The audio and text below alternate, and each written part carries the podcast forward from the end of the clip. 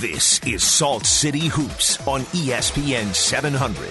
Your best insight into Utah Jazz basketball and the N B A in Utah. For the next two hours, it's nothing but N B A conversation from the local front to around the association. Now let's get things rolling with Salt City Hoops on Utah's number one sports talk, E S P N seven hundred. All right, welcome everyone into the Salt City Hoops show on E S P N seven hundred. My name is Andy Larson. I'm the managing editor of Salt City Hoops dot com, the E S P N Troop affiliate for the Utah Jazz. Also, writer for K S L dot com, by the way, just in case you didn't know. Today, my guest host is Aaron Falk, beat writer for the Salt Lake Tribune. Happy to have him. Ben is still on his adventures, currently in The the suburbs of Canada, I believe. I, he's not in Toronto. He's in some other place with like a lake is basically all I know from his his Twitter profile and, and what he's texted me. But anyway, Ben's not here. But I, I feel like we have a new great voice in, in Aaron Falk. So thank you for joining me. Hey, thanks, Ben.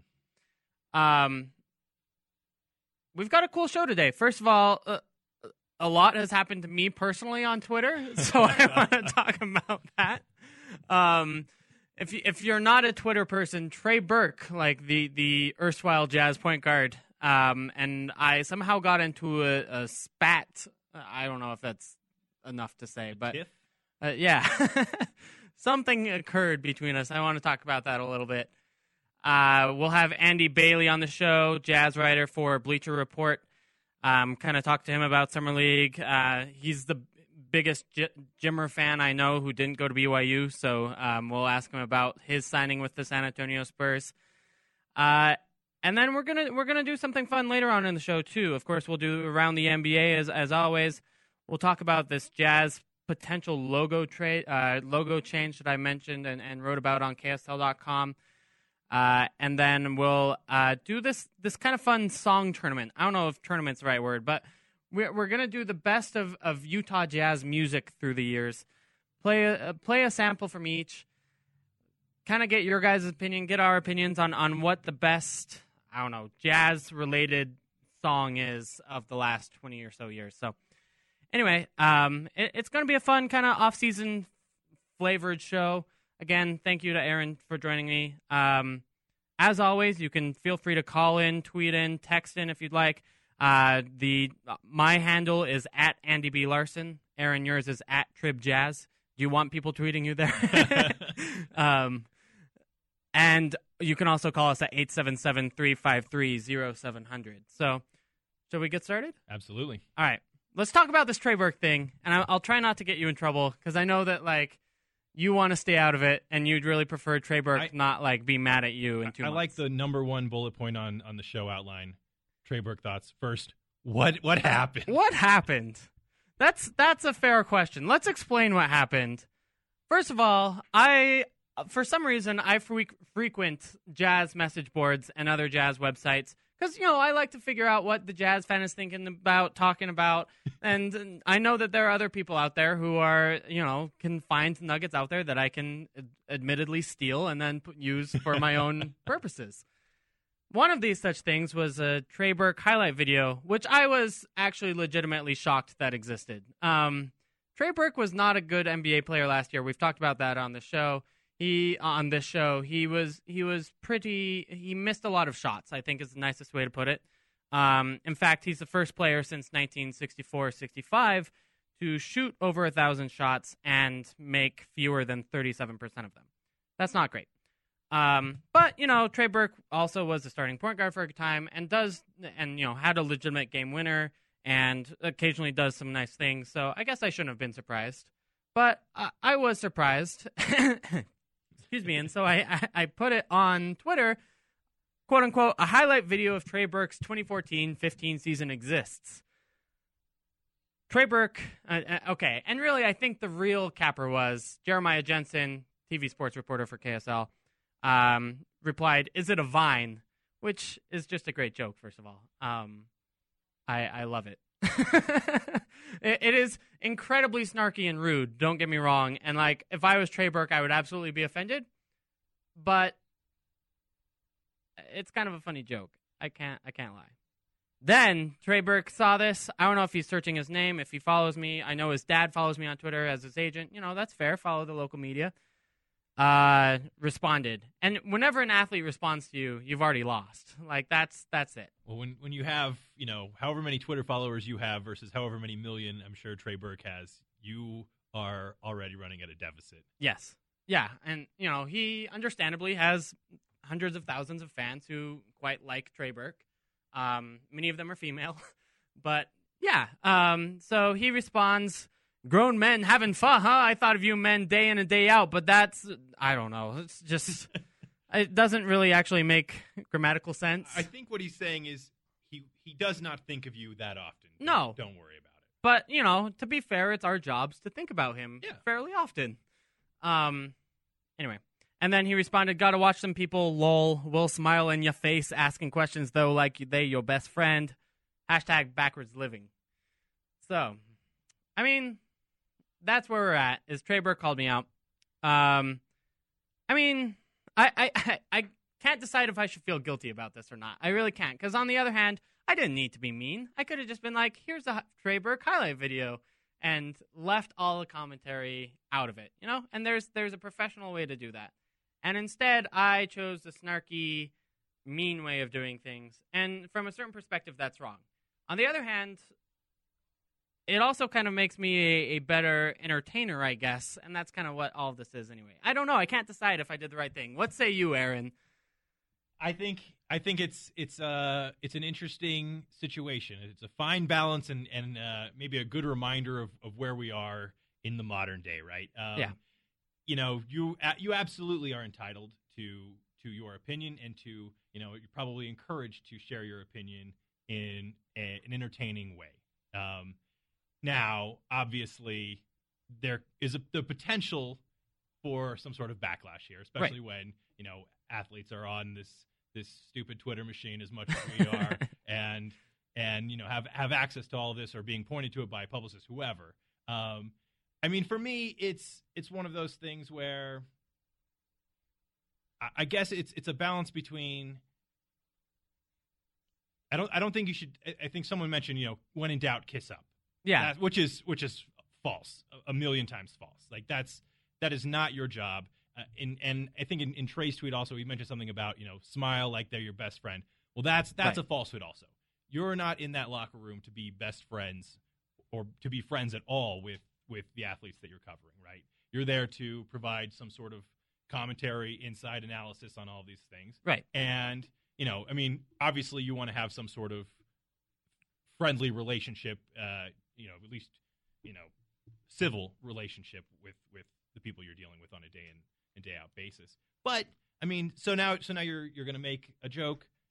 I guess it's a balance. How many how many faves is, is it worth? Right. How many faves do you have to get before it's worth maybe souring a relationship like that? And and the truth is, it would have to be like hundreds of faves. Like Lots if you if you want me to quantify it, it is significantly there is more faves there is a than metric. I got. You can definitely figure out the number of faves that make it worth it. Right. Um and, and yeah, I, there's no question that like from a career success point of view, this was a bad idea. It's also just I, I though don't want to hold back from like an integrity point of view, right? Like I want to say what I say and in, in, in the way that I would say it, just because of who I am. You know? Absolutely, you don't have to put kid gloves on for right. for these guys. I mean, and they are you know they are trained in how to deal with with media, and, and they you know generally have pretty thick skin.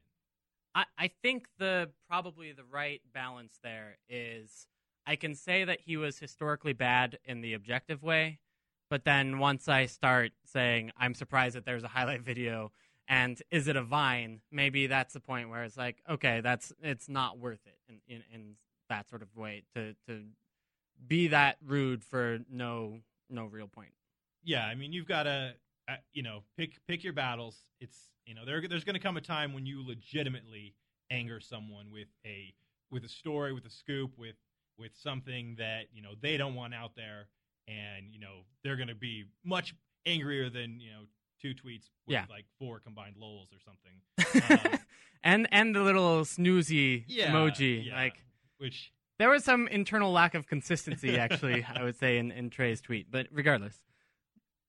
So I, I mean, I, I don't know. I don't, I don't, I don't fault you at all. I see, I see absolutely both both sides of this, and it's just, it's an interesting, very interesting thing. I mean, you know, you don't think, you don't ever think about the people that you're tweeting about, even when you like, yeah. when fans at them. I have to wonder how many times like they're actually scrolling through, and you know, for some a lot, for some not at all. Yeah, no, that's. I mean, I think we kind of actually have a sense of that, which guys are actually using mm-hmm. social media and which guys are either A, paying a P R company to do it, or B, don't care at all, you know, full stop, don't have an account, or if they do, it's just there for, you know, I don't know, presence, I guess.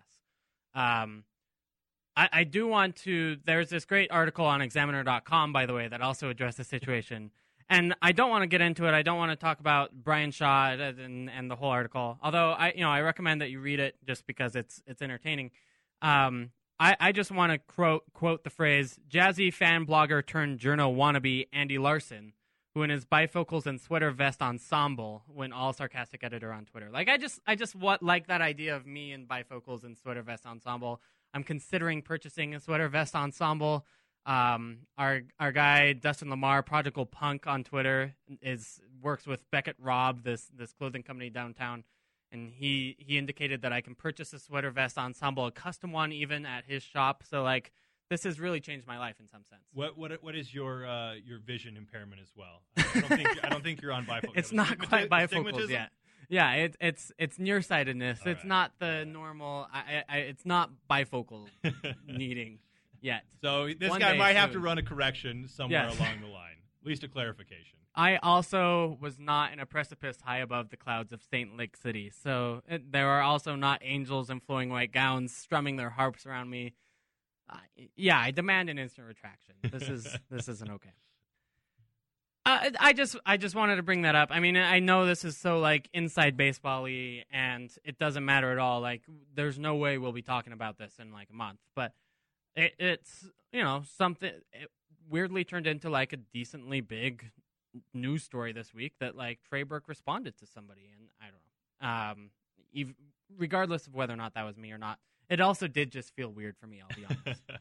um, he is, though, while we're while we're on the subject of Trey Burke, uh, invited to the N B A Africa um, game this end of July. I believe the game's July thirtieth.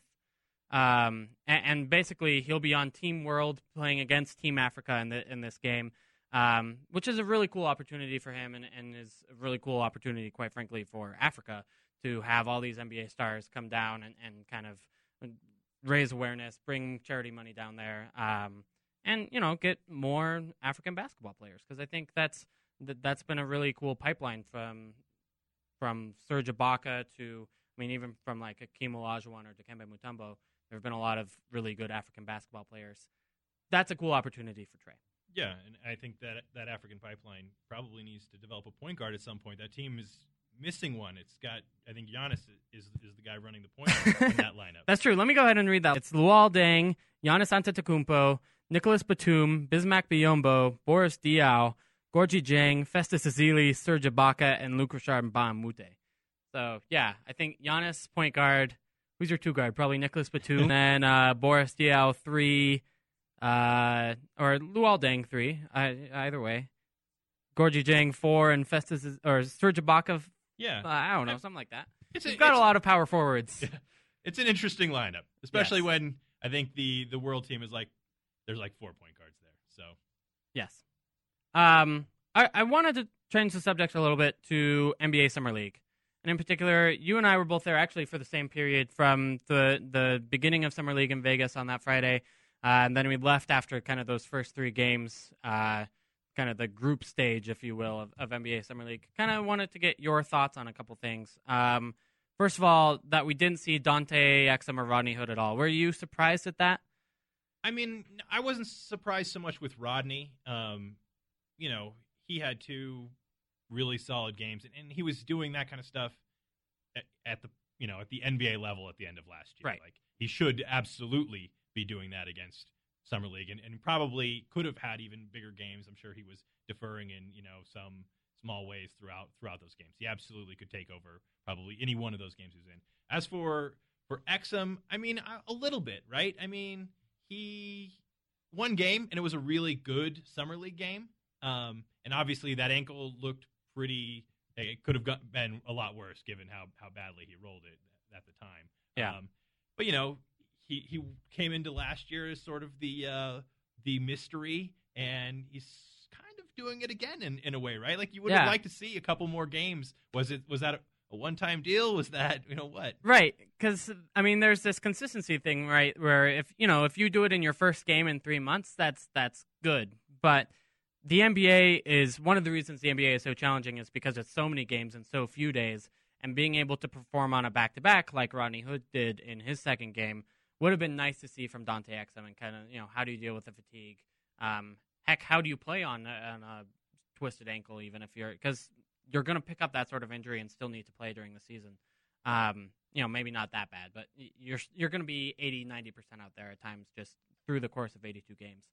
Um, it would have been nice to kind of see him bounce back. And then against different uh, kind of opposition. I mean, Marcus Smart is a great defender, don't get me wrong, but it'd be nice to see him play against different styles of point guards too. Absolutely. But, I mean, he's got, you know, Australian national team duties coming up. Yeah. And, and obviously you don't want to risk something more serious just to get another look at, at a summer league right. performance. But but uh, it was a pretty tantalizing uh, first outing, though, right? I mean, it hit, yeah. hit every everything you wanted to see. Yeah, it's funny, like that first quarter was was worrying because Marcus Smart, I believe, put up like twelve points, five assists in, in that first quarter, and Dante Exum had, I think, like one rebound in that first quarter, and they, they both played kind of similar minutes.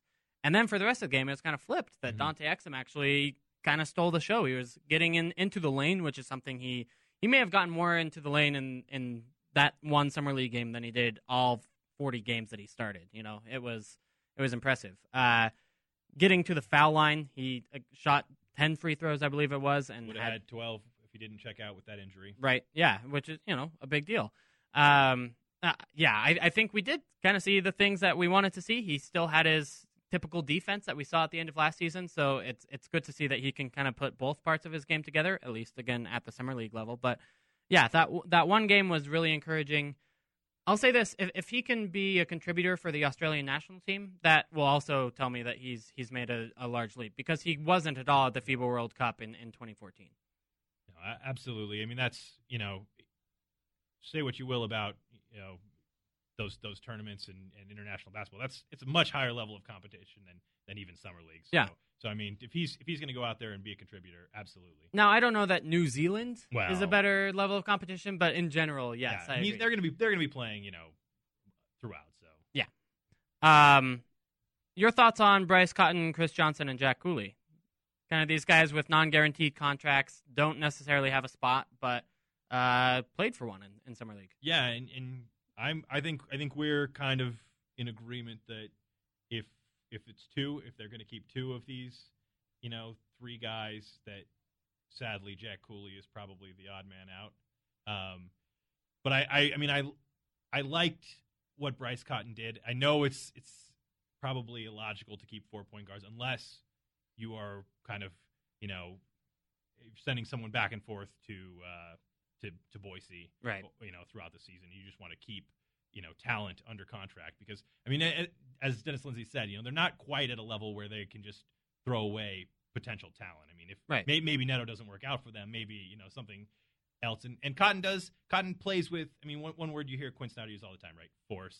Like, these guys got force. Yeah. And, and I would say that that applies to Bryce Cotton. Does he, Jack, but Jack Cooley, too, has force. Jack Cooley has brute force. He has lots of force. But he's also a six foot eight center. So. Yeah, that that's really the problem is you can see how Bryce Cotton's game translates, I think, to the N B A level better than Jack Cooley's game does. Yeah, and Bryce Cotton does something that probably the other three-point guards don't do, which is, I mean, he can knock down shots. Yeah. I mean, he was a forty-five percent, I think, three-point shooter in his stint in the D-League. That's ridiculous. I obviously can't probably go that, that level, but, I mean, he can knock down right. outside shots. And I think he runs in, in transition better than anybody else on, on the Jazz. You know, ideally, Dante Exum does that, but he didn't show the ability to do that in his rookie season. Um... And I agree that Jack Cooley's just, yeah, probably too small to be a center, uh, can't too slow to guard power forwards, uh, kind of, yeah, without a position, again, at the N B A level, um, which is a bummer. You know, I, I think they probably try to keep all of them and then send Bryce Cotton down as to Idaho. Maybe Raul Neto, if you feel like he needs a lot of seasoning. Do you think? Do you think that's a possibility? By the way, that Neto goes down to Idaho. I mean, I think it's a possibility. Like they, they they've got to know. I mean, while while obviously he's he's a starter, he's getting you know in a, living a nice life in, in Spain or, or whatever. I mean, I, I think he knows that to to live an N B A dream, there might be some of those those bumps, you know, where he has, yeah. he has to deal with that. I mean, they they sent Gobert down. They've they've. You know, it makes it makes sense when you have control over your team and you can, and it's so close and you can bring guys in and out within a, a couple of days. It makes sense, you know, to, to send somebody down for short stints at least. Yeah, I agree. And and Raul, to his credit, is not a guy who would complain. No, he does not strike me like that He's, at all. He has so much humility. He's just like, I'm happy to be here. I'm happy to be like in the N B A or around the N B A or have even the possibility of playing in the N B A. Like, I, I think he would. Not necessarily be happy about a demotion to Idaho. No one ever is, but like uh, would see it as an opportunity to improve and, and make. Yeah, and and who knows? I mean, maybe you know if, if he can knock down a jump shot better than the numbers show from his you know performance in Spain last year, maybe he's you know maybe he's battling for, for backup minutes somewhere. You know, I mean, it's it's I don't I don't know I don't know I haven't been able to see enough of him to really say, hey, this guy is you know this or this at this point, especially given what they think Quinn can do with with a jump shot. Yeah.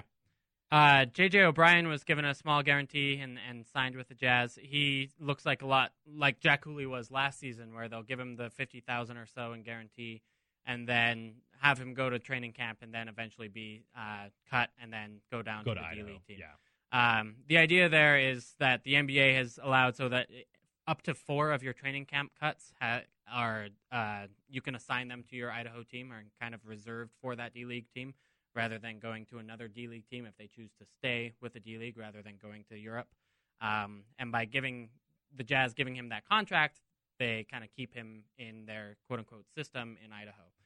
Uh, same offer, by the way, was made to Brock Modem, although he has not yet accepted that offer. He's kind of deciding whether or not he wants to do that or return to his team in Australia. Yeah, if you're from Australia and you can make good money playing there, it's probably a tough sell to say, hey, go live in Boise and play in Sioux Falls in right. February sometimes. But on the other hand, if you think that you have like a thirty percent chance of making the N B A, then it's like, well, you know, yeah. I could make a million dollars or I, you know, I might not. I, that's or I can make the guaranteed one fifty. Basically, how how much roulette does does Brock Modem play? I'll take the million, Brock. All right, well, we're going to go ahead and take a break. On the other side, we've got Andy Bailey from Bleacher Report. He's the N B A featured writer there, uh, calling in, talking about the Jazz Summer League, some more stuff on Trey Burke, and we'll ask him about Jimmer Fredette as well. That's coming up next on the Salt City Hoop Show, E S P N seven hundred. Analytics and opinions on the Jazz and the rest of the N B A. This is Salt City Hoops on E S P N seven hundred. All right, welcome back into the Salt City Hoop Show. Before we get Andy Bailey on the line, we've got a Twitter question for you. From uh, Jordy Wynn, saying, this won't happen, but how awesome would Andre Miller be in a Jazz uniform for his swan song? On a scale from one to ten, how awesome? Oh, I... yeah. I mean, the problem Pac is... twelve, awesome! Yeah, I mean, Utah tie is cool, um, but, you know, also decrepit, aging, um, old point guard with, admittedly, one of the most fun games to watch. Like, he's got that weird post-up game, the little, like, herky-jerky game that somehow is effective, but, like... realistically, that would be, what, six point guards for the Jazz? Yeah. And, yeah, we're not going to play the forty-year-old one. All right, let's go ahead and get Andy Bailey on the line. What's that? I do love Andre. I yeah, no, I mean, he's he's great. I It would be great. Um, it doesn't make any sense at all. Let's go ahead and get Andy Bailey on the line, though. Um, Andy Bailey is an N B A featured writer for Bleacher Report dot com. Um was with us at the at the Utah Jazz Summer League here in Salt Lake at Energy Solutions Arena. Andy, how are you? I'm good. How are you, Andy? Good. That's thank you for I, using I our left, names. I feel left out. Well, my little brother's Aaron, so it, it all works. Wow. Okay. Get him in. Get him in on this call. Yeah. Just, I don't know. Uh, Look, I want to ask you about your, your thoughts about Jazz Summer League. So, uh, I mean, you were you were down here. You're you're not you don't live in Salt Lake City.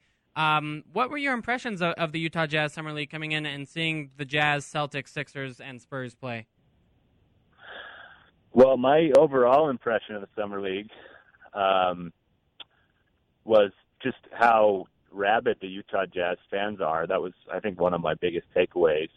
Um, I was actually just a family member a couple hours ago about how the Jazz played the last game each night, and the amount of fans and the amount of noise that they got in there was amazing for summer action.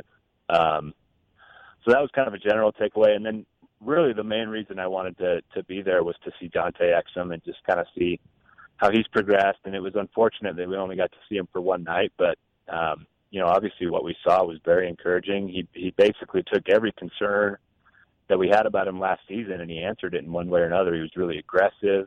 Uh, he looked strong. He looked, um, you know, explosive. And hopefully those things will kind of carry him through the summer with his, his time with the Boomers and on into the season. So that was those were probably my two biggest takeaways.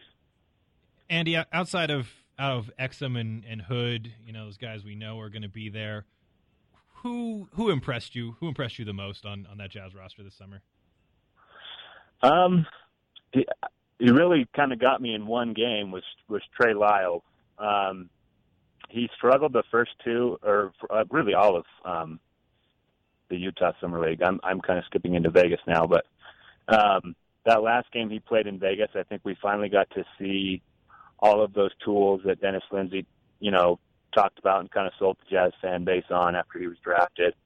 Um, you saw a little bit of that pick and roll ability, which is really, really cool thing to see from a six ten guy. And you start to get visions of sort of that Josh Smith, Dwight Howard, um, four five pick and roll.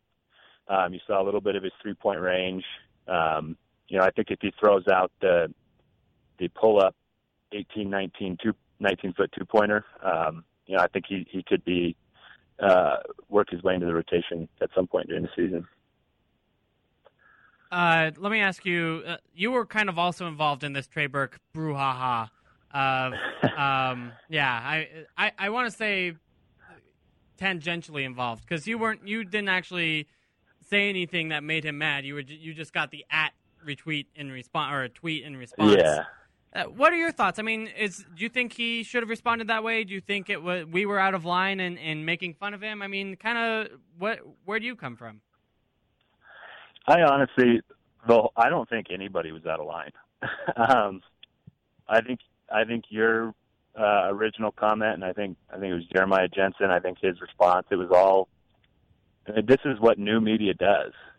Uh, it, it, basketball isn't covered the way that it was, you know, ten or fifteen years ago. Everybody, it's a different forum to share your opinion. And so by the same token, I don't mind if a player shares his opinion back. That's, that's fine to me. What was, what I kind of got riled up about um, was uh, a lot of people started taking pot shots at, at you guys. And, um, you know, like you said, I was kind of tangentially involved. I don't know if they were going for me or not, but, um, so that's when I had to kind of step in and, at least to the people that were talking to me, give them some stats and say, you know, there's nothing wrong with with saying how a player's performing with stats, and, and you know, that's that's just covering the N B A. One somebody told me that we have a responsibility to build up the players, and that's just not that's not the media's responsibility. Right. Um, if anything, it's the opposite. You you as a, a member of the media, you. You know, you talk about things that they can work on. You, you just talk about objectively what is happening with the team. So, um, you know, it was interesting. And I think maybe a good side note that I just kind of came to is, you know, it is cool that Jazz fans have a player's back like that. So, um, you know, taking a step back and looking at it broadly, it, I mean, like I said, I don't really mind what anybody did. And, you know, it's just uh, on a week of Twitter beefs, it was, I guess, we had to get in one, I guess. Okay, you're you're also the Jimmer guy, uh, known as the Jimmer guy nationally on, on Twitter, I think, just because, I don't know, it seems like every few months you, you tweet out Jimmer's stats and say, why isn't this guy getting more playing time? Which, you know, absolutely. I think is, is a fair point of view, um, given, given his percentages, at least before this past season. So your, your thoughts on his uh, signing a training camp contract with the San Antonio Spurs this week? I think it's awesome. I think this is this is his best shot to to really showcase what he does well, and I think the Spurs, most people would agree, are better at at drawing out as much talent and potential out of a player as, as anybody, and so they will identify what he does well, and they'll know, put it to use. Again, assuming he makes the, the team, it is just a training camp deal. Um, but I really like the fit, and I think the Spurs are a, a smart organization. I don't think they would just do this to make a, you know, a two-day media splash or something. Um, I'm sure they see something they like in him. Like you said, he had a rough season with the Pelicans, but but prior to that, he was I think he was around a forty percent career three-point shooter. Um, and we've seen guys like Gary Neal, who who really didn't do much other than shoot. He he thrived in San Antonio. Marco Bellinelli, who's he's a few inches taller than Jimmer, but he's a similar skill set, just kind of a shooter. Um, you know, I think if he makes the roster, it, there's there's nobody who's better suited to um, to to helping him hit his potential than Popovich and the Spurs. I want to ask you, okay, we've got Andy Bailey from Bleacher Report on. Want to ask you also, you know, you're also optimistic about the Jazz. You know, you, you feel like if you look at the whole national uh, perspective that there's a lot of there's a lot of potential in this year's team. If I had to put you on the spot right now, give me an over-under kind of win total um, for, for next season. Kind of what, what do you think the Jazz can accomplish? I think fifty wins. Um And a lot of people, fifty wins is your plus minus? Yeah, I'm going to give that. I, I mean, people think I'm crazy, um, especially people. I have a lot of, you know, I, I, I cover the whole N B A. So I have a lot of people who aren't Jazz fans who talk to me on Twitter, and they laugh at me um, when I talk about this team. But here's here's my justification. Um, you know, obviously the second half of the season they had a slightly weaker schedule, and a lot of teams take their foot off the gas in the second half, but the Jazz played, I think it was like a fifty-four win pace after the break. Um, they were not only the top defense, it, it wasn't even close. I think per one hundred possessions, they were five points better than the Grizzlies. Um, and then, so you take those two things, and then you add the fact that the entire core and, and everybody who's going to be back and going to be a rotation guy next year was twenty-five or under, with the exception of Ingles. And, you know, who knows if he'll be a rotation guy next year. Um, but that means everybody in the rotation is still three or four years away from their prime, um, at least. So everybody's going to get better. That defense is coming back. Um, you know, I think with a full year of Quinn Snyder, now you're going to see the offense start to click in certain ways um, next season. I think maybe they'll start off kind of slow, maybe around five hundred or something, and then I think things will start to click in, kind of how they did this, this last season. And I, I wouldn't be at all surprised to see fifty wins and maybe a seven or eight seed in the West. Uh, that's what that's what I was going to say. So, so in, if this fantasy is to come true, um, who I mean, in, in, I mean, are they going to make the playoffs? And if so, who who drops in, in the Western Conference? Well, I think we're I think pretty much everybody agrees Portland is out, um, unless Damian Lillard suddenly turns into Michael Jordan or something.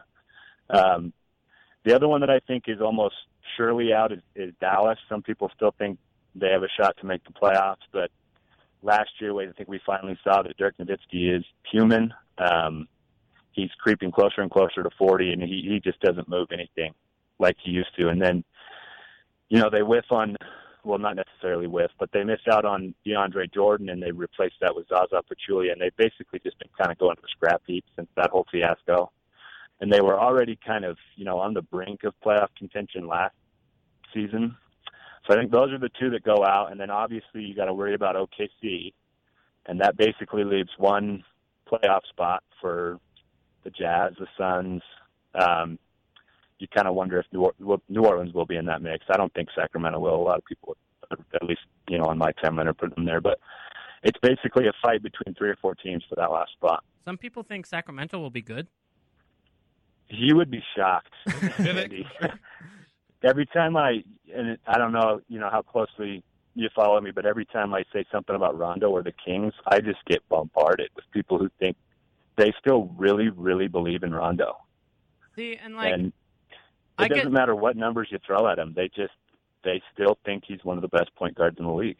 I, I get like the Lakers love. I, I can imagine like uh, yeah. being excited about what they've got because, you know, they, they have a starting five of conceivably good players of like Randall, yeah. Kobe, Hibbert, Clarkson, and uh, who am I forgetting? The um, either Lou Williams or like Brandon yeah. Bass. I mean, they have like a conceivably like decent N B A roster. But I, I yeah, the, the Kings have Boogie Cousins and Rudy Gay, and yeah, hopefully uh, we saw Rajon Rondo last year was just a negative, a net minus. Like I, I just, I don't yeah, know. I clearly, too, and and it's not just, it's not just on court issues uh, with the Kings. There's already a firestorm between their head coach and their best player. If you throw Rondo, who was by all accounts a cancer um, last season in Dallas, you throw him into that mix, and suddenly it's going to be fixed. It's it just doesn't make sense to me. I'm ex- I'm personally just very excited for it. yeah. That a lot of people are lobbying for that, you know, season of Hard Knocks with the Kings training camp, which would be just pure gold. Yeah, no, I agree. All right, well, Andy, thank you so much for joining us. That's Andy Bailey from Bleacher Report. Uh, read his stuff. What what's your Twitter handle, Andy? At Andrew D Bailey. Cool. Using the full name, the middle initial, I like it. Yeah. All right. Thanks again, Andy. All right. Take care, guys. All right. We got to go ahead and take a break. On the other side, we're going to talk more about this potential Jazz logo change, um, maybe moving the Jazz node up to the primary logo, maybe coming up with a new secondary logo, maybe some court changes. We'll talk about all that next on the Salt City Hoops Show on E S P N seven hundred. You're listening to Salt City Hoops on Utah's number one sports talk, E S P N seven hundred. All right. Welcome back into the Salt City Hoops Show, E S P N seven hundred.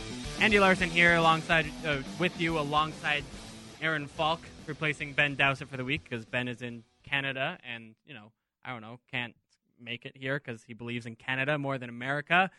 Doesn't he know anything on Pioneer Day? Utah is a pretty great state. Karl Malone Day, man. Yeah. Thank you for the tie back to, to the Utah Jazz. um, So I... reported this story on K S L dot com today, um, on Twitter yesterday. Basically, the, the Jazz want to make a change to the, their logo, which is kind of a big thing. They've only changed the logo really twice in, in their history.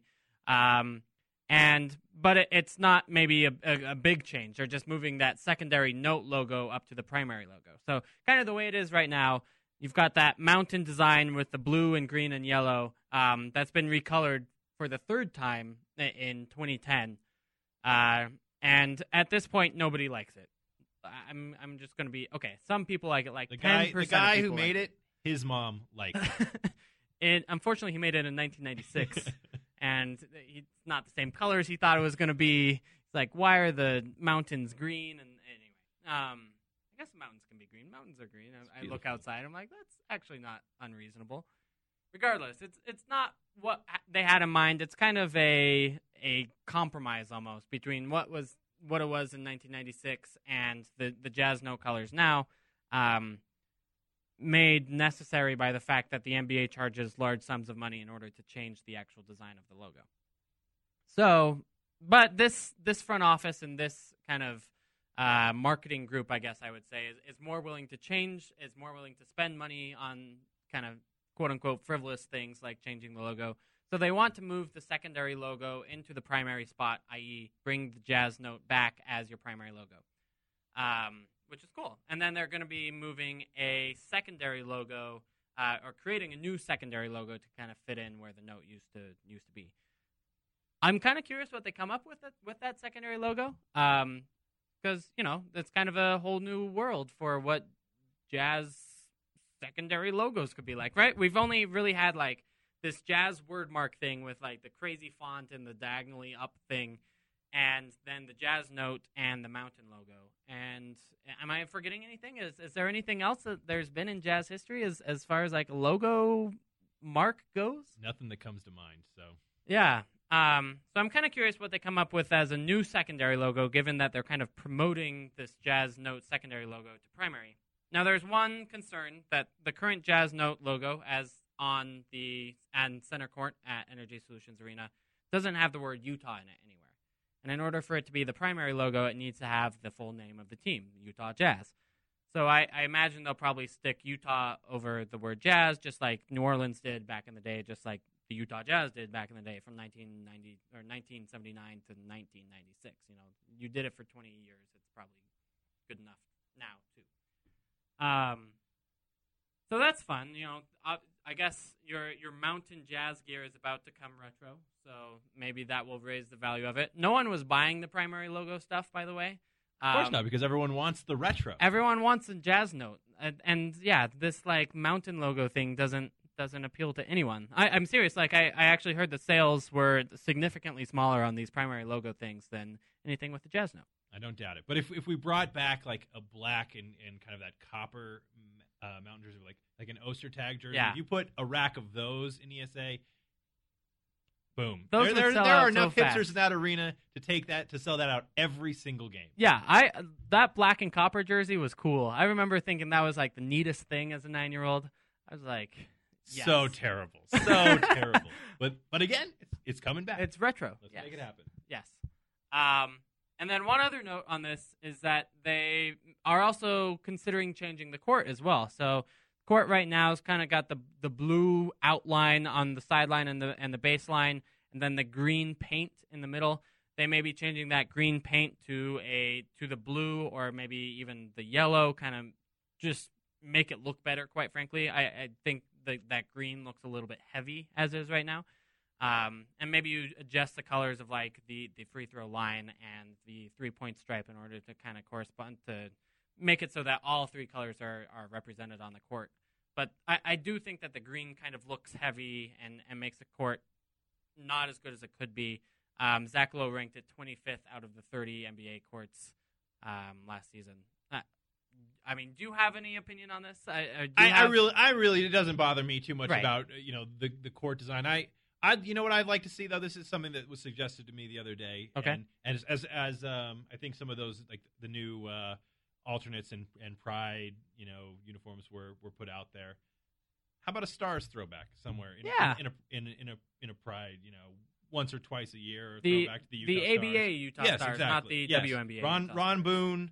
And the mighty Utah Stars. Yeah, I, I agree. I mean, we, we get, like, these other teams that have A B A throwbacks that from teams that were in their area but are not the same. So it's not just, like, the Pacers and the Nets or anything. It's these these kind of teams that grew out of success in A B A markets. Um, I, I think, yeah, a, a throwback to a Stars jersey would be would be great for a, a game or two a season. Absolutely, and, and I mean, and, if Indiana's doing the Hoosiers jersey, yes, why not? Exactly. If you can, if you can put George Hill and that hair in that jersey, we can have Gordon Hayward in a Utah Stars jersey. Yeah, no, that, that seems completely reasonable to me. Uh, Riley O'Brien at Riley O'Jazz on Twitter says, "Whatever the new logo slash color scheme is, if it is printed with Ostertag on it, we can safely assume it sells out in a heartbeat." True. Are there? Are there gigantic Greg Ostertag fans out there just that, clamoring for more gear? That was all the market research that I needed. Riley O'Brien, known expert on the Jazz. Actually, I like Riley. He's one of the, the best uh, tweeters in of, of this show. Um, yeah. I, I just think that that sort of stuff is kind of interesting. It's like, you know, sure, they did change the logo five years ago, but a lot has changed. And I think they recognize that this note logo is is what they want the team to be. It's at center court. It's on the jerseys. You should make it the primary logo and, and keep it simple for all the N B A broadcasters. And yeah, and it, it harkens back to, I mean, this this is franchise, this fan base is certainly nostalgic, and it, it's keeping that in the forefront makes a lot of sense. I mean, it's it is associated with all of the best memories of, of the franchise backwards and, and, you know, hopefully going forwards. I will tell you that maybe the K S L commenters disagree with you in that, um, I, I mean, they I think they like the note logo, but mostly they just don't want to care about the Jazz ever. Oh, well, of course. I, I haven't seen a Jazz game since the nineteen ninety-eight strike, and their arena was called the Delta Center. For me, it's too late to care about the N B A or any other professional sport. It's too late. You didn't have time in the past two decades to do that U-turn. No. Come on back. It was too late. It's too late. Uh, I mean, if a logo change would have happened sooner, you know. Maybe. Maybe. Exactly. I, I love two things about that comment. First, um, or any other professional sport. Like, the entire thing has been ruined by the nineteen ninety-eight strike. Just sports in general has, has been completely broken. Um, and then the idea that I don't care about any professional sport, but I'm going to read this article and be the first person to comment on it. I maybe, don't know what that says. Maybe it's just someone who is deeply, deeply interested in graphic design. I mean, yeah. I, I, okay. You're, you're so positive, Aaron. Here I was just thinking it's a hater, but no, it's, it's someone who no, it's loves it's definitely that. A hater. Both logos are a yawner, just like the players. Another great K S L comment. I, I just like K S L comments. I, I'm sorry. I, I maybe I just respond to hate well, and we've talked about hate a lot on the show so far. Um, but yeah, I mean, it's it's just funny to me. That's all. No, I, I, I we've got like a minute to go. Um, sorry. Uh, we've, I, I heard something in my ear and yeah, it freaked me out. No, you're, we're good. Sorry. So th- we have to, we've got the heart out in about a minute. We've got a minute to fill. Do we have Vegas stories? Too many. Too many. None, none that should be shared on the air. I did share the Jimmy Buss one last week. Oh, at the Bellagio? On, on the show, yes. Well, uh, some even I guess that, that really opened up my eyes to what people do with money at five in the morning. In, in case you missed it, Jimmy Buss, owner of the Lakers, was at a Bellagio uh, slot machine, at the Kiss slot machine, which is, I think, an important detail, just pulling the slot machine lever away, trying to get the three Gene Simmons in a row. Just and doing his best comes out, out there. And then, you know, you hit the bonus, and Jimmy Buss is richer than ever. N B A owners like us in, in ways that you would hope that they aren't. Did not see Gregg at the Donnie and Marie slot anywhere, anywhere in, you know, Mandalay Bay. No, thank goodness. All right, um, we got to take a break. On the other side, more Salt State Hoops Show, E S P N seven hundred. Talking hoops and the association. This is Salt City Hoops on E S P N seven hundred. All right, welcome back into the Salt City Hoops Show. Andy Larson here alongside Aaron Falk, beat writer for the Salt Lake Tribune for the Utah Jazz. Ben Dowsett is out this week in Toronto in the lovely nation of, of up north. Um, we're going to do around the N B A. There's actually some fun N B A things to talk about. Um... I won't do the segue that Aaron asked me to do in the break regarding... Never mind. Moving on. Let's start with LeBron James and Space Jam. LeBron James Entertainment Company signed a deal with Warner Brothers, which probably means... I mean, they haven't like confirmed Space Jam two or anything. They'll make a separate announcement there so they can get as much publicity as possible. But probably means Space Jam two featuring LeBron James is coming. And they've they've trademarked all of the Space Jam merchandise yeah. and, and everything. They and did like, that a few months ago yeah, before doing so, the deal. So pretty pretty apparent. Yeah. Um. My my thought, and I'll let you since since you have admitted to watching this movie much more recently than I have. I'll, I'll say this. Like I, I get it. I mean I get you know LeBron apparently was is good in Trainwreck and you know he's, he's great in Trainwreck. And I haven't seen it and. And obviously, he is, um, you know, the most n- uh, recognizable athlete probably in the United States, if not verging on the world at this point. But not, you know, there are soccer non-soccer players. Division, yeah. yeah. Um, I, I guess the the thing that still just doesn't make sense to me, I guess, that I would say is, why why do you always have to do everything that like Michael did? yeah, I mean.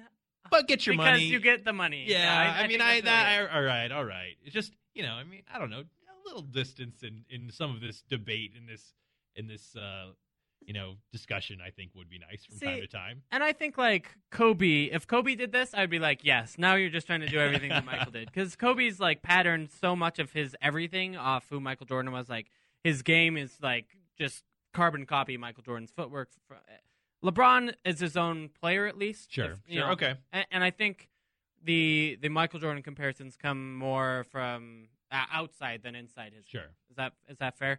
I will also say that LeBron James showed like significantly more acting ability in Trainwreck than LeBron than Michael Jordan showed like in any part of Space Jam. Like was LeBron was actually legitimately good in, in Trainwreck and funny and maybe even the funniest character in that movie. Although I'm biased. Michael Jordan in, in Space Jam is just like a, a blank slate of not goodness.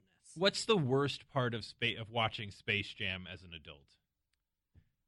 Uh, the innocence that's stolen from you. uh, no, something that you realize was important to your childhood is uh, you've realized is, is meaningless.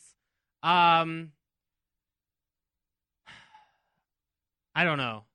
I think the best part is Bill Murray. I think the worst part is just the the extent to which Michael Jordan just just clearly does not care about this movie at all. Like shows, so you know he's sucked into the golf hole and goes into Looney Tunes land, right? As ha- as does happen, right? Well, he acts like as does happen. He acts like, oh, this is the ninth time this has happened this week. He's like, oh man, where am I? This is weird. Well, better play a basketball game. Like, it's it's just, it's awful. I read, I read like, so I, I was reading about this today, and there were, like, multiple, there are already too many essays and think pieces about LeBron James and, and Space Jam. Mm-hmm. But, like, someone someone wrote that Michael had, like, the strength to be subtle and not try to outshine his Looney Tunes co-stars. That was really it. it. It was just, yes. It wasn't that he didn't know how to act. It was that he... Such a nuanced performance from Michael. The the Olivier. Yes, I'm sure that's what's happening. Um, that and just, like, yeah, the blatant commercialism. But, I, I mean, I, I guess it's Space Jam. I shouldn't expect anything differently. I, I have higher hopes for Space Jam two. That's what I'm going to say. League pass prices uh, were released this week. two hundred dollars for all thirty teams, one hundred twenty dollars for one team, and seven dollars per game. Both of those last two options, by the way, are, are new this year. Before now, you couldn't just get uh, League Pass for one team. So that's kind of cool, first of all, that if you know you just want to watch Jazz games and you're you're out of town, you can just buy League Pass, and that's that's what you get to do. And if you want to buy an extra game, then you pay seven dollars for it. I mean, I know Jody was on Twitter kind of like railing against the seven dollars price. To me, it's it's high, but not like crazily high. Like I I can understand why how you can justify paying seven dollars for two and a half hours of entertainment if it's an exciting or um, you know especially looked toward game.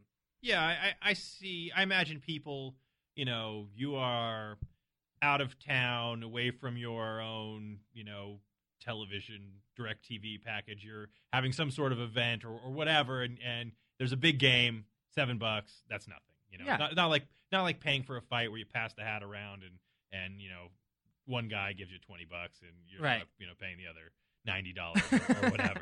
Um, right. But I, I don't imagine that like you're going to be sitting around with, with the missus and you know it's like oh we've already seen this Property Brothers like let's How let's go pay seven dollars for Raptors uh, Sixers you know let's see what yeah and I, that, that's not going to happen but seven bucks for if there's some sort of event type thing. Right, and uh, you know, at least you're not like play- paying for a sling box or something for those times when you are out of town. Sure. Um, yeah, I like. I think it's reasonable. I agree that it's not going to become like the pay-per-view event thing where like, yeah, bars are charging to get in so they can recoup their seven dollar cost. But yeah, yeah I, I, um, I, I, I think it's it's fair for everyone involved. The big thing is just like if they could make League Pass not suck, like if they could just like make it stream well, like.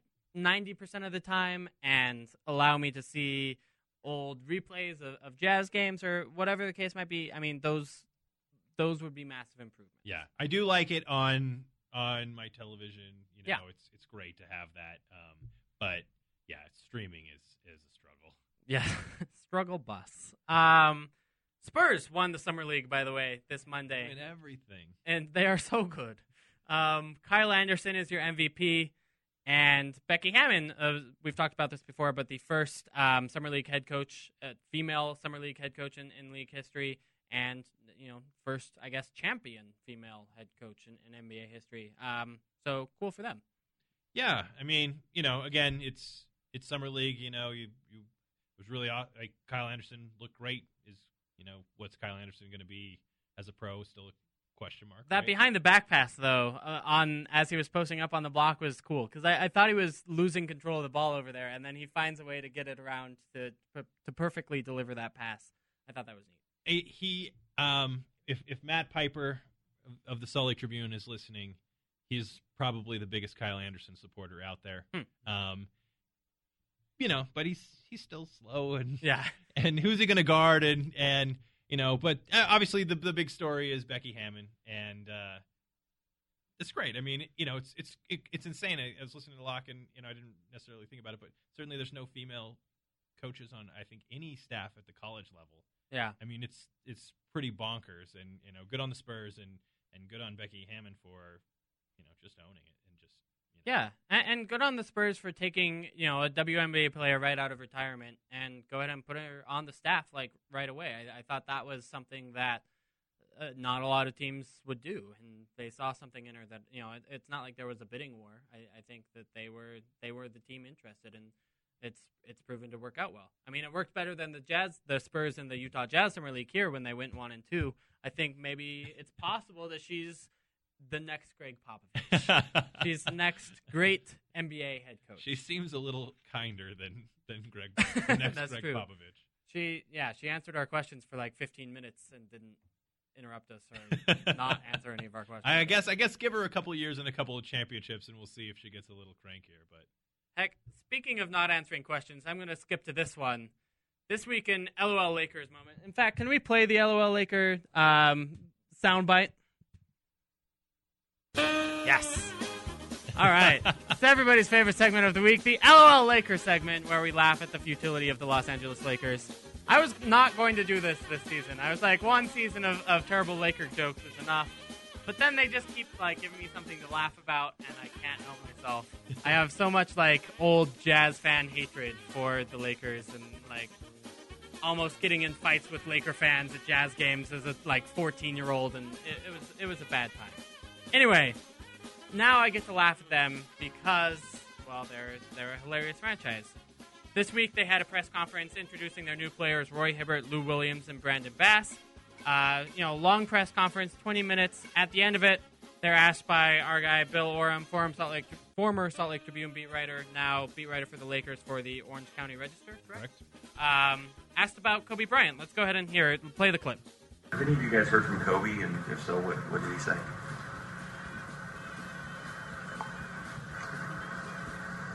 Oh, this is uncomfortable. So what do you guys, are, are you... A full, like, ten-second pause before someone was like, oh, they're really not going to answer, and then yeah. ask the next question. Yeah, you you Which, don't see Roy Hibbert's eyes just looking back and forth. Brandon Bass kind of chuckling. Just like... I'm, a, I'm A, mad at that reporter for asking the question and ending the silence. Like, I, I wanted to know how much further that would have gone before someone was like... Uh, And Bill, Bill had to ask. Like, but that's that's like that's a good question. It's a good question, and it is it is like the quintessential Lakers question. Like, yes. you know, you, you know how many people the Jazz bring in for, for workouts, things like that, and how many people are asked about the altitude. Right. In L A, it's what would it be like to play with Kobe? Every prospect. Yeah. Had to had to ask a Kobe question. And, and just that there's no response. Not like ah, oh, we haven't heard from Kobe.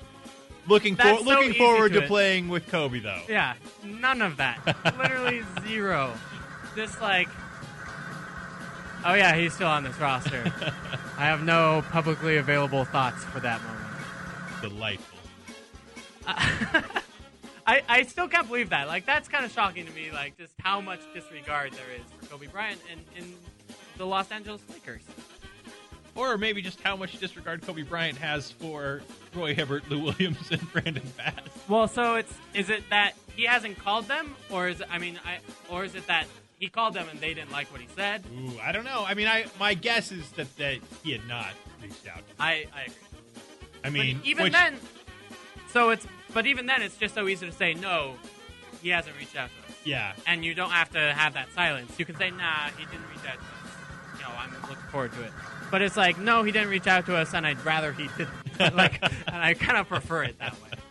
I don't know. Maybe we're reading too much into ten seconds of silence. That was some really awkward silence. It was a very deep ten seconds. All right. Well, thank you for the L O L Lakers soundbite.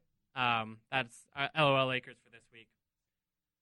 Moving away from awkward silences, the Ty Lawson trade.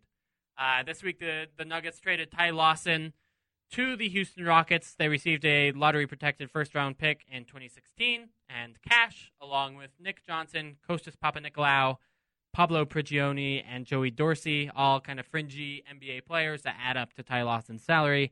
Uh, the Nuggets also send a twenty seventeen second-round pick to Houston. So they kind of get a upgrade from a second to a first and get rid of Ty Lawson for basically salary filler.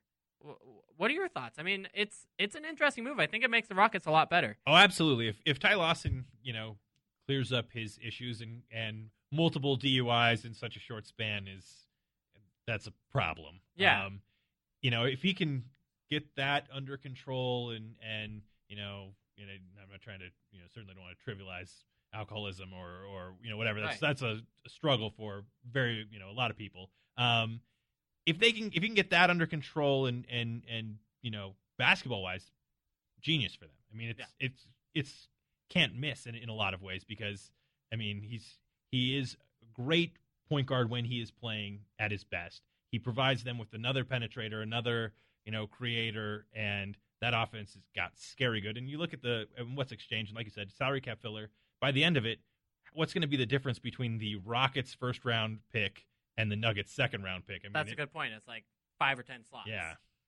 Yeah, I, I agree. I think, you know, it's a high – I would say it's a high-reward sort of move. Um, they made him make the last year of his contract non-guaranteed, so it's really only for this season. Mm-hmm. And if they if it works out, then they can keep him for next year as well. So that's that's kind of exciting. He's currently in thirty-day rehab. Maybe that makes a difference in, in his alcoholism that had clearly gotten to a bad point. Um, and, yeah, I mean, to the point where he's endangering the citizens of Denver, or I guess in this most recent arrest, L A, but still, you know, bad news bears. Um, but, yeah, when Ty Lawson's playing basketball, he is very good. I mean, he's an eighteen and nine point guard that gives them a lot of different looks that, say, Patrick Beverly can't give. Yeah, yeah, and, and to have that as, as now a, a combo, I mean, to bring Beverly off the bench and, and to be able to, you know, use him as, as a defensive specialist more so and, and give you that, you know, use Lawson for, for offense, and, and obviously he's going to get big minutes if he's if he's good and, and ready to go.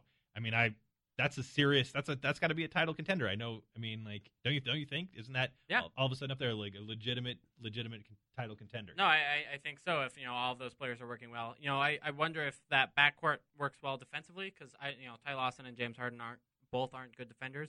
But if you need a good defender in there, then you do have Patrick Beverly to to you know defend whoever their best backcourt player is. I, yeah, I, I mean, I think that roster really works well, again, assuming that all of those pieces are, are together. But that shows you how, I mean, how bad it was, must have been for Denver. I mean, yeah. to, to make a deal like this. Uh, who, I mean, I like Papa Nicolau a little bit, you know? If I, he makes shots, if, then yeah, he turns into a decent player. But outside of that.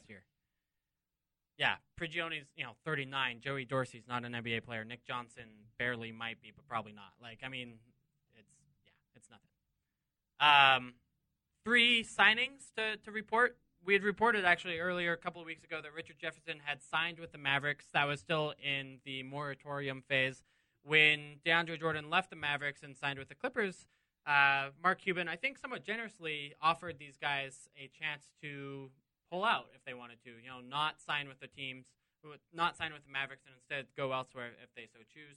It also might just be builder for, better for Dallas's rebuilding, but Richard Jefferson actually ended up taking him up on that offer, signing with the Cleveland Cavaliers. I think he gives them something. I, I think he gives them essentially like corner three-point shooting, ideally, yeah. and uh, being Richard Jefferson around the locker room. Like that's everyone kind of likes Richard Jefferson. Yeah, I think. I mean, the the fans here. I, I think any like you know bad taste that, that fans have for Richard Jefferson is because you know they weren't playing younger players essentially, not because of right. you know what Richard Jefferson did or or who he was. Um, And he's true to his word. I mean, that year he said he was going to go ring hunting, and, and he did. Here, here he is. He is he is definitely you know cast a line out there. And I, I am kind of surprised that uh, a Dallas signed him last year and, and gave him as many minutes. I mean, he started two playoff games yeah. last year, uh, and b again that the Cavs are interested after kind of striking out on Sean Marion last season or Mike Miller, kind of similar signings in that they're old and kind of ring chasing veteran small mm-hmm. forwards. Um, Maybe this one works out better. Maybe it doesn't. The Cavs are also signing everyone and throwing as much money out as yes. Yeah, they're going to be spending so much money in luxury tax. But uh, Kings signed Seth Curry, brother of Steph, to a two-year deal. That's kind of fun. I yeah, summer league hero. Yeah, summer league hero. Maybe better than Rajon Rondo. uh, as mentioned before, the Spurs signed Jimmer Fredette to a training camp deal. Um, I, I think kind of everyone has the same perspective on this, which is that if he's going to succeed in the N B A, the Spurs are the, the place to do it.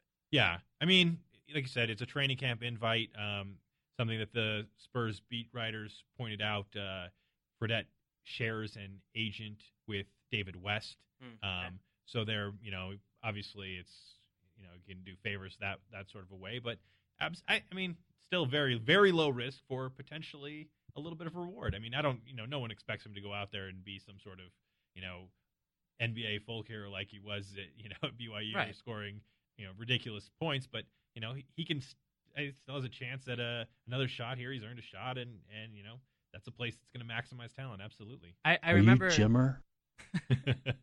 I remember when he was drafted, kind of his worst case scenario was was listed as Eddie House. And I think that would be kind of a pretty good case scenario at this point yeah, for him. Absolutely. If he can have that kind of longer-lasting career as a shot maker from outside, as an undersized point guard, I, I could see maybe a fit there, especially on, on the Spurs, that if, if he can fit in that kind of fast-moving offense, maybe it works out. He's like a, a short Matt Bonner is the way someone phrased it to me. Why do you have to compare white to white? Always. It's always the same. Eddie House isn't white. He's, uh, you're right. Anyway. Um, let, let's see. We mentioned the Pacers are going to wear the Hickory High jerseys inspired by Hoosiers. That's kind of fun. Um, Carmelo Anthony introduced himself to Kristaps Porzingis, the new uh, New York Knicks pick, in a text by saying, "This is Melo," but instead of the L, he used a seven in his name. So this is M E seven O, which A, inspired Porzingis to great heights. Just, he thought it was hilarious enough to like report it in this interview with, with uh, I think it was Jared Swerling of Bleacher Report. Um, and just that Melo is introducing himself that way is hilarious. Do you not do that? Do you not like, this is for Indy? Yeah, of course. No, people then think like, who's Indy? Please get back to, no, I, I, I don't know. Um, I'm trying to think like the, the equivalent for Aaron is even worse because of the double A's. Two fours. Just two fours. And they'd be like, and I think a zero. They think you're a huge forty-four United like promoter, like this is a spam like block uh, report. Another spam link. Uh, the uh, twenty fifteen N B A Players Association Award happened this year for the first time ever. They decided, hey, we don't need the writers to choose winners in awards for us. Us players can do it too. And then they chose terrible winners.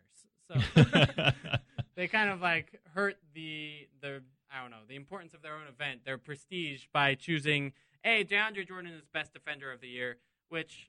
I mean, statistically, he wasn't. Um, I think most coaches would agree that he wasn't, other than Doc Rivers. But, you know, he's a well-liked guy around N B A locker rooms. And, you know, he does make a legitimate impact defensively. That's a little bit weird. Um, naming Harden most valuable player, fine. I think you can make an argument. The weird ones, I think, are hardest to guard. Sure, Steph Curry, okay. Clutch performer, Steph Curry, okay. Coach, or sorry, yeah, coach you want to most play for, Gregg Popovich. Sure, choose the best coach is the one you most want to play for. The Way LeBron one is the best. Stay out on the limb. And then, yeah, player you secretly wish was on your team, LeBron James. Who? Why do you have to keep that secret? Like, ugh, sorry. Girl, women Richard you Jefferson. wish were you were dating. There's a magazine called the Sports Illustrated Swimsuit Edition. Secretly, you know, secret. Oh, come on. Yeah, no one. No, you don't have to like. Ah, oh, man, I'm sorry, Nick Batum, but I wish that we had LeBron James on our team. You know, oh, I'm so sorry, Ryan Kelly. If only the LeBron was on the Lakers. Like what? Don't tell him. Don't tell Ryan. Shh. Ryan secret. Kelly's gonna be like, yeah, me too. Me too, Kobe. Do you think Kobe calls Ryan Kelly? Do you think? Wh- what do you think that relationship is like? Just the awkward silence again. I, I don't disagree. Um, and then we mentioned this, the N B A Africa thing is happening at the end of the month. Again, uh, twenty or so N B A players going to Africa to play a charity game there. It's it's a really cool thing. It'll be um, on E S P N. It's about, I think it's five o'clock a.m. our time. So, you know, you'll have to get up early to watch it. But it's basketball with some N B A players.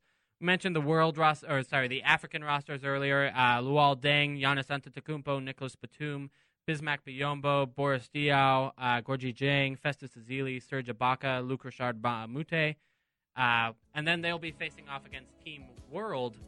Oh, this is lovely. Thank you. Yeah. Some Africa. It's Toto, right? Toto's? Yes. Look at me. I know things. Um, Team World is playing his con- comprised of Chris Paul, Bradley Beal, Kenneth Freed, Marc Gasol, Pau Gasol, Jeff Green, Marcus Smart, although he's injured so won't play, Evan Turner, Nikola Vucevic, and now Trey Burke. Um, Trey Burke in a press release today said, "I'm honored to be representing the Utah Jazz and Team World in the first ever N B A game in Africa. I look forward to not only playing in the game, but also being able to give back to during the community outreach activities. This is without a doubt an experience that I will truly cherish." Heartwarming stuff, Trey Burke. And not once did he get angry at you in, in, that, in that prepared statement. I would also like to say to Andy Larson, I'm going to Africa. What now? LOL. Snoozy. Snoozy face. Snoozy emoji. Love you, Trey. Despite everything, no one can keep us apart. Okay, a lot can keep us apart, including our different socioeconomic backgrounds. It's really inspiring me, actually, to great radio. I think that's really what's happening. Actually, this is a great segue into our next segment. The Utah Jazz, the, the best of Utah Jazz songs. Um, we're going to be playing some Masha Kirilenko. We're going to be cha- playing some D-Biz Oh No, some Gordon Hayward. We've got some Thurl Bailey songs. Um, Karl Malone will be featured. Uh, Shane Foster, erstwhile Jazz roster spot slash cap hold haver, retired player, I guess. I don't know. I've said too many words about Shane Foster already. Um, and and many more up on uh, next on segment, uh, Utah Jazz th- songs. That's next on Salt City Hoops, E S P N seven hundred.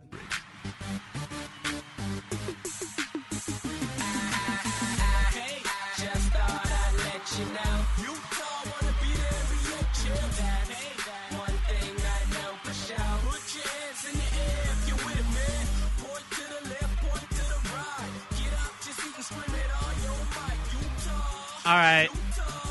As promised, we're doing the Utah Jazz best, the best of category of the of the Utah Jazz songs throughout the years. That little intro was was D-Biz Oh No's, um, I guess, addition into the group. I, I try to find out information about D-Biz Oh No occasionally. He was the winner of this jazz theme song contest that they promoted this entire season. Um, and, you know, honestly, it doesn't have, like, a terrible beat, but it doesn't have also a lot else going for it. That what song makes D- me feel like a D J. Whenever it's on, I throw the headphones on.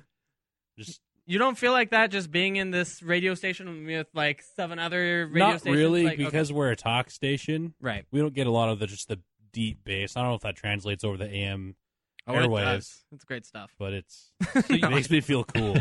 So you've never been a, like, you don't you don't know anything about D-Biz? No, no. I, I've done extensive Googling, like, for at least fifteen minutes. And even just, like, downloading that song is hard enough. Um, so, I mean, I guess I guess I would just... I'm, I'd be curious how someone like could come by the name D-Biz Oh No and just have like only one song. Yeah, like you've you've gone through a lot of effort for this this rap name. Why? Yeah, why can't you? Got to have a couple things on SoundCloud, right? Page. Yeah, yeah. D-Biz Oh No is the famed producer of the song Utah Jazz. I think that is the literal title. Is, is just Utah Jazz. S E O um, friendly. Yeah, it is. Um. And they and they to their credit, they played it at games for like half a season, and then realized that like the the overlap between that and Jazz season ticket holders was pretty pretty slim. But it was so much better than like the country Jazz theme song, which luckily we won't play during the segment because that that was bad. There's some good songs on. I mean, I, I was going over some of the stuff that you you have queued up here, and I am All right. I am anxious to give some. Do you have a request? I I don't want to jump the gun here. I mean, I, Jazz Brothers is, I mean, you can't see where my hand is, but it is way above my head. It's up here for me. All right, let's. Well, we've got two Jazz Brothers songs, so let's start with the first one, uh, the one that is not "Keep It Sexy," "Keep Fighting" by the Jazz Brothers. Yeah. Right. The Jazz Brothers, by the way, are, are Thurl Bailey, Karl Malone. Uh, so it's Thurl Bailey in, in the front, then Karl Malone, uh, Del Curry, Ricky Green, Daryl Griffith, and Kerry Scurry in, in background. Let's keep playing it.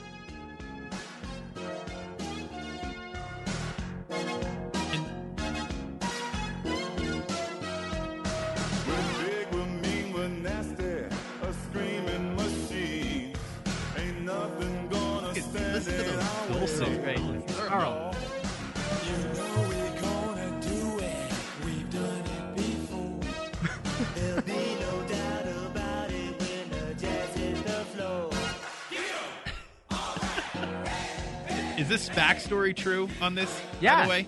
Uh, from, I mean, the only other, like, I guess, source I have is Jazz Game Night, the, the producer for the pregame jazz show, says that it is true as well. But, um, so with time to spare during a recent road trip, this is from the New York Times in nineteen eighty-seven, by the way. The paper of record. Yes.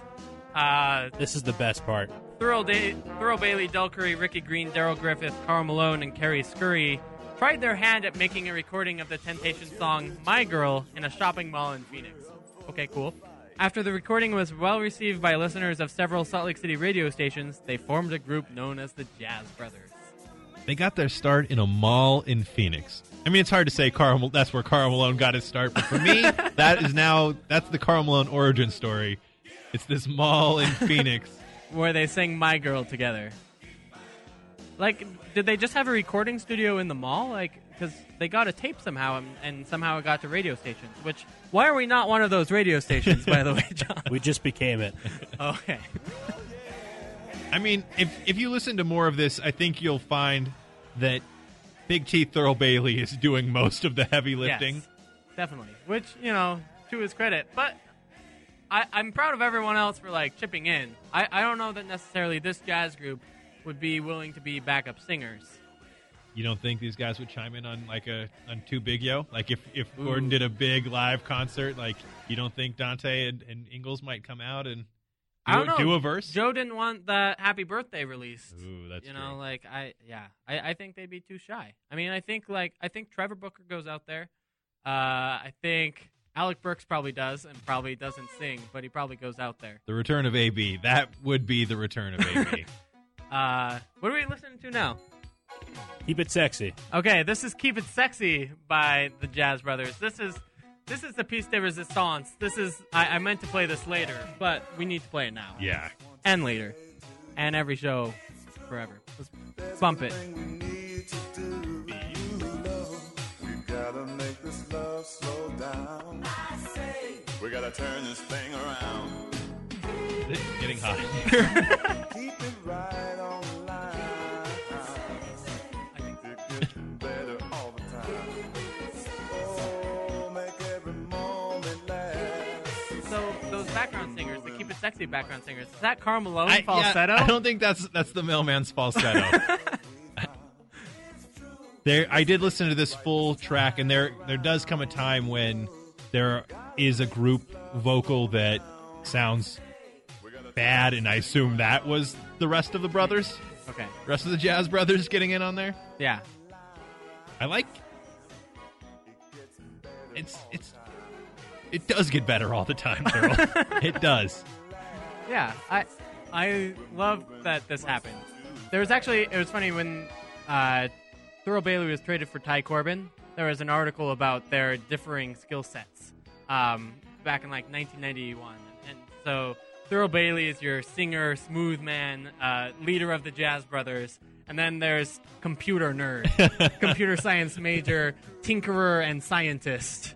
And they and the Salt Lake Tribune article like compared the two, which I thought was kind of funny. Like now I you know I don't know I just see them as old jazz basketball players. Um, keep but, it keep it sexy should be a team slogan. If if life off, game on can can pass. Keep it sexy. You know, twenty fifteen sixteen Utah Jazz. Completely agree. We we can make that. I mean, it's better than forty-four United. Like, how about yeah, instead of a, a season ticket theme, like Keep It Sexy, buy season tickets. That adds up. Uh, in the Keep It Sexy mood, let's let's go with some Masha K. Masha Kirilenko. Um, this is her famed song, "The Sky Is Falling," from many a local commercial. Have you heard this before? No. It's, I'll let it play for a minute. It's, it's not terrible. It's well produced, I'll put it that way.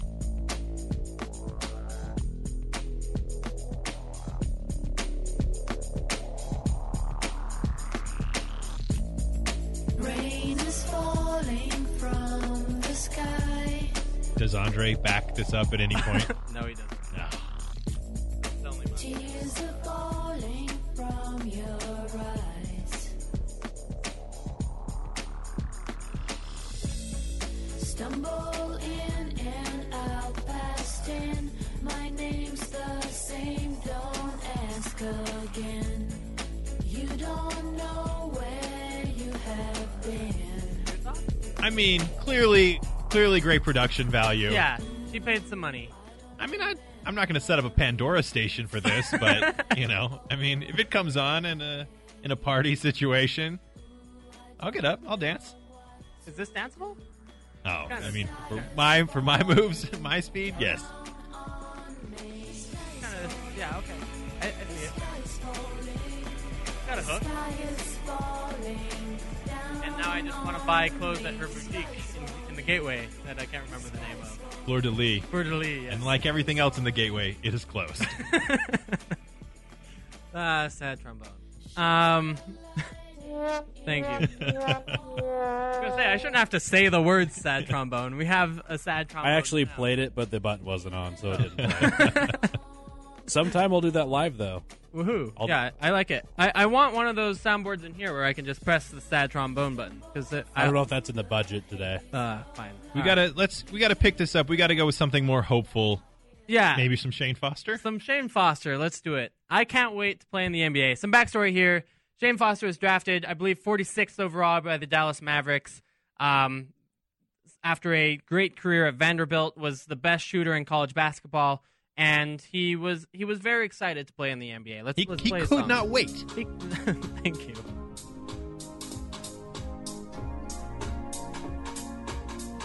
All-American, by the way, Shane Foster. I can't wait to play in the N B A. Some good keyboard background. I can't wait to play in the N B A. I'm waiting for the draft, working hard to improve my craft. From New Orleans, Tennessee, I'm the best at shooting the three. Take you off the dribble, go past my man. I'm in the lane, now watch me slam. That's some good basketball rhyming. Oh, absolutely. For, as far as basketball rhyming goes, like rhyming draft with craft and Tennessee and three, like that's all you really yeah. need. Oh, absolutely. Unfortunately, if Shane Foster is going to play in the N B A, it's good, it's going to be the organ at an arena. It's so sad. Like, this poor guy wanted so badly to play in the N B A. He can't wait to play in the N B A. And then in his first Summer League performance, he, like, he trays it, I'm going to say. Trey Burke's it, Trey Lyles it. Is that too rude? It's thirty percent. And as a shooter, you just need to do more. Goes to play over in Europe, goes to play in the D-League, never makes it to the N B A, has not played a single N B A minute. It is the very saddest N B A story that exists. It's the man who was so close to reaching his dreams and then did not. And loved his dreams. I don't know. I hope he's come it's to peace with it, though. I hope so, too. That's and a story waiting to be written. He's, uh, I mean, I've written it twice without, like, talking to Shane you Foster. Gotta, you got to go find him. I should. Um... I'll fly to Tennessee. Now, so he has retired. He's now, like, doing youth coaching down there. Um, I get emotional. It's just like he's one of the thousand best basketball players in the world, but no, not going to be in the N B A. Hey. Life, I guess. Important lessons. All right, well, that was not necessarily more hopeful, I don't think. We got to go ahead and take a break. On the other side, we'll be playing more jazz songs and, and wrapping up the show. That's next on the Salt City Hoop Show, E S P N seven hundred.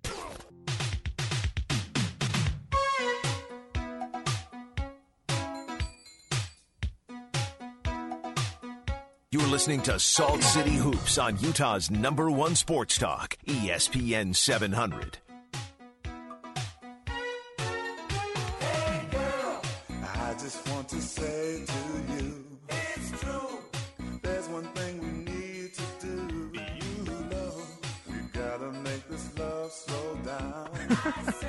We gotta turn this thing around. Keep it right on the line. Yeah, I, Thurl Bailey is is carrying this. There's no doubt. That's "Keep It Sexy," by the way, by the Jazz Brothers, the the band built in nineteen eighty-seven, led by Thurl Bailey, backed up by Karl Malone, Del Curry, uh, others. I guess I would. Who else was in that list? Um, Ricky Green, Daryl Griffith, Kerry Scurry. Those are it's a, it's that's the list. all the brothers. Yeah, that's that's the entirety of of the list. But still, it's impressive. We've got a couple other songs. Maybe the one most infamous. It's time for Too Big Yo. Yo, this is G Time right here. Allow me to introduce B Rizzo on the mic, along with Gino. Let's do this real quick one time. Yo, I drive to the cup, just call me Ronnie. Step back, three balls, wet like the sunny. I got balls waiting on the rack. I pull up, charge No idea of the euphemism there. Rebound time, I go hard when I crash. I can be a point dish, dime like Steve Nash. Call me Rip, cause I got the mid-range. Game on the line, call me King James. Yeah, just wanna be on the top with a triple-double. I practice at the church, I practice at the buckle. Both those places are my home. I want, I want to like play this song to every for every player who gets referenced in it. Like, yeah, like J J Redick. What's your like, cash or credit, J J Redick? What, what's your take on uh, this track? I agree. Let me spit, spit this real quick flow. My triggers, triggers. But I stack a ton of dough. Oh, but moving on. I don't even know what they're saying at this no, point. No, no. I mean, they wrote this like what, like just before the, the tournament, I think, or like yeah. somewhere right around that, that first, well, Gordon's only like finals tournament run. Right. But you know, when they said they wanted it to drop it one time, I'm sure Gordon would not have minded if, like, that had only dropped the one time and then it was... and not gone on YouTube. Yeah. And Go- the, gone the, from there on. Right. Yeah, no, I know.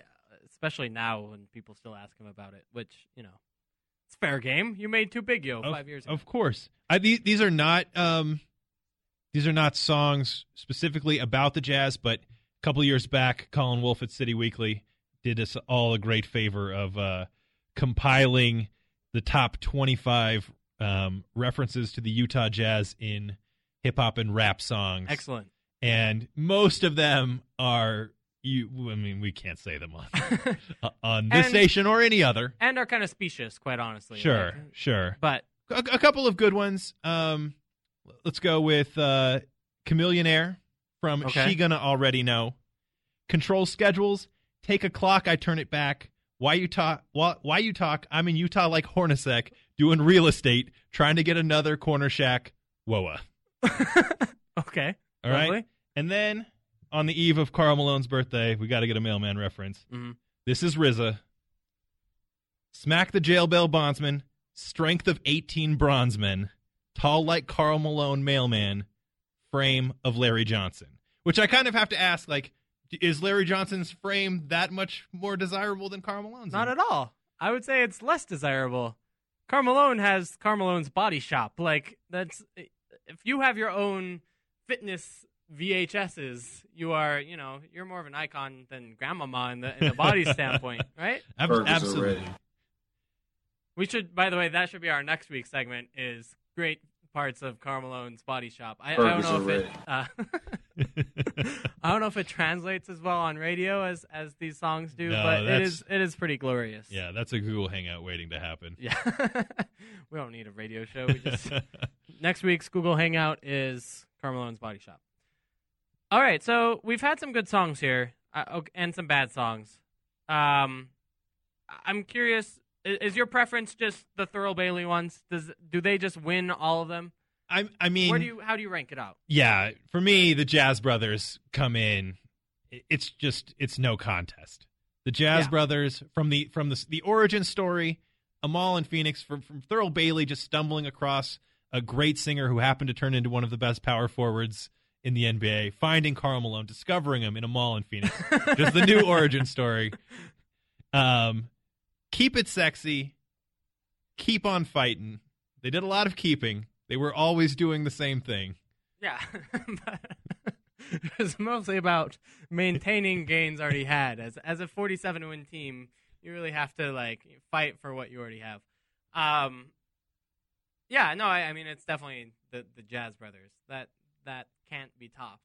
I mean, if it, if if someone wants to present an argument for Too Big Yo, I mean, it, it would be because it's now, because it, you know, because it's irrelevant to a player on the team, on the current right. roster. Outside of that, I mean, come on. Give me give me the Jazz Brothers' greatest hits. It's my Beatles one. And they're not writing songs with titles like Keep It Sexy. You know, if Tornado doesn't really Keep It Sexy, can you imagine? Uh, first of all, that's the best thought I've had in nine months. Um... And yeah, I mean, he just wouldn't. It's it's uh, Thurl Bailey is, is a great human being. I if if A K had contributed to the Masha track. Okay. You know, that would have elevated it for me. But yep. in, in, yeah, in this, like, you know, American Idol Got Talent chopped that we're doing right here, give me, give me Big T. Yeah. And he's got albums. I mean, he's got other stuff. He's got. Right. He's got a Christmas album. Come on. What are you stuffing your stockings with this year? We should actually, we could probably get Thurl on the show and just have him sing for us one time. I, like, that's I'm, that I don't know if we can afford that, uh, that fee, but. That's true. But we can play his greatest hits as available on YouTube. uh, uh, we're playing, this is not one of Thurl Bailey's greatest hits. Karl this Malone. Is Karl Malone.